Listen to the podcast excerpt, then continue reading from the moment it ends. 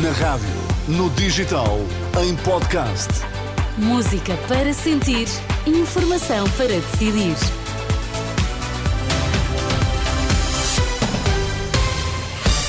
Notícias na Renascença, para já os títulos em destaque. Ministra da Agricultura reafirmou ajudas, mas prossegue o protesto dos agricultores em diversos pontos do país. Detidos na Operação Pretoriano começaram a ser ouvidos esta tarde um juiz do Tribunal de Instrução Criminal do Porto. Informação para decidir no T3 com Miguel Coelho. Olá, boa tarde. Boa tarde. Protesto dos agricultores portugueses mantém-se em diversos locais, na maioria dos casos com bloqueios rodoviários em zonas junto à fronteira. A GNR contabiliza cortes em 15 vias, incluindo em duas autoestradas, a A25 e a A6. O distrito de Porto Alegre é o mais afetado, com sete estradas cortadas. Um desses pontos é a fronteira do Caia, onde está a jornalista Cristina Nascimento. É um copo d'água que transbordou esta quinta-feira. Os agricultores dizem que há anos que não se sentem apoiados não estão de acordo com as políticas europeias para o setor e a cada ano somam-se dificuldades. Nuno Lima, agricultor de Gavião, 49 anos, diz que a falta de investimento na agricultura reflete-se em todo o país. A agricultura é estruturante para um país ser forte, rico e estar toda a gente bem. E não é o que está a acontecer em e Portugal. nós aqui vivemos, quer dizer, vemos o país a empobrecer e estamos na cauda da Europa como nunca tivemos e verificamos que os agricultores portugueses são os menos apoiados da Europa. O reflexo anda sempre um ao lado do outro. Os agricultores sentem ainda que não são respeitados há muito e a prova mais recente, diz, foram as declarações da Ministra da Agricultura. A falta de respeito que foi aquele anúncio ontem da Ministra, quando vem anunciar que de repente desencantou 500 milhões só porque percebeu que ia haver uma manifestação brutal, quer dizer, nós dizemos o que é que se passa aqui? Então os 500 milhões não existiam há um mês? Outra razão deste protesto nacional, Nuno Lima assegura que muitos agricultores também não se sentem representados e defendidos pelas atuais confederações do setor. Reportagem de Cristina Nascimento, junto à fronteira do Caia, agricultores com tratores e outras viaturas pesadas mantêm os cortes e prometem manter os protestos por tempo indeterminado até verem satisfeitas as suas reivindicações, que passam por mais apoios e pelo reconhecimento da importância do setor. Já hoje a Ministra da Agricultura reafirmou a garantia de que haverá uma redução no gasóleo agrícola, já a partir do início da próxima semana, e assegura que vão ser disponibilizadas mais ajudas financeiras à medida que haja autorização de Bruxelas.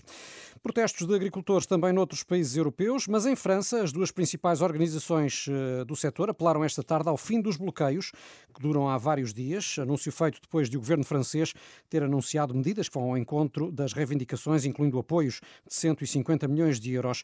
Até ao momento, não há, contudo, sinais ainda de desmobilização. Em Bruxelas, registaram-se hoje confrontos entre agricultores e a polícia, na sequência de um protesto que juntou representantes de diferentes países europeus. Uma delegação dos agricultores está agora reunida com a Presidente do Parlamento Europeu e com os primeiros ministros belga e neerlandês. No Porto, começaram a ser identificados esta tarde os detidos na Operação Pretoriano. Os primeiros a dar entrada no Tribunal de Instrução Criminal do Porto foram o líder da claque Super Dragões, Fernando Madureira, e a mulher, seguindo-se os restantes 10 detidos que eh, estiveram durante as últimas horas na esquadra da Bela Vista. Ao todo foram 12 os detidos na operação de ontem. Um homem foi mortalmente colhido por um comboio ao início da tarde no Conselho de Caminha. O atropelamento ocorreu na passagem de nível de Esteiró, motivou o corte temporário da linha do Minho, no entanto a circulação já foi restabelecida. E no mês em que se completam dois anos desde o início da guerra na Ucrânia, Miguel, a Renascença lançou hoje um podcast, o podcast A Guerra Ali ao Lado. É uma grande reportagem que olha para a invasão russa a partir da Alemanha e aprofunda as consequências políticas, sociais e económicas de uma guerra que, como sabemos, gerou ondas de choque na Europa e no mundo.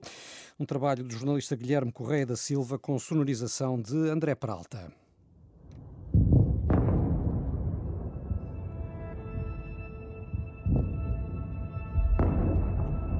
Tetiana Nazaruk diz que acordou ao som das explosões por volta das 5 da manhã.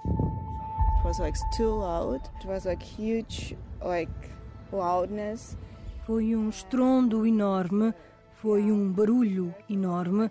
Ouvíamos tiros de artilharia e o estrondo das bombas. Pela janela dava para ver os clarões dos bombardeamentos no céu. Pensei, wow, liguei logo aos meus pais. And artillery kind of and I was like, oh shit. And I called to my parents. Tatiana Nazaro, que tem 25 anos de idade. Ela estuda economia na Alemanha, mas quando a guerra começou, em fevereiro de 2022, estava de férias em Vovchansk, uma pequena cidade no leste da Ucrânia. We went to the basement because Com os bombardeamentos, fomos para a cave, que era o local mais seguro, e telefonei a toda a gente. Estavam todos chocados. A minha mãe contou-me que ia para o refúgio subterrâneo. O meu pai, que é militar, disse-me que ia para o quartel. Portanto, isto estava mesmo a acontecer. Na Alemanha, a notícia da guerra chegou à Chancelaria Federal por volta das quatro e meia da manhã, hora de Berlim, cinco e meia em Kiev. Assim que soube, o chanceler Olaf Scholz falou por telefone com o presidente ucraniano Volodymyr Zelensky. O cenário que há muito se temia tinha acontecido. A duas horas de Berlim, de avião, há famílias que estão neste momento em abrigos antiaéreos. Mulheres, homens e crianças temem pelas suas vidas. Esta é uma guerra de Putin. A guerra na Ucrânia alvoroçou a política alemã. O país era altamente dependente do petróleo e do gás russos. Agora, com a guerra ao lado, a Alemanha inaugurou uma nova era.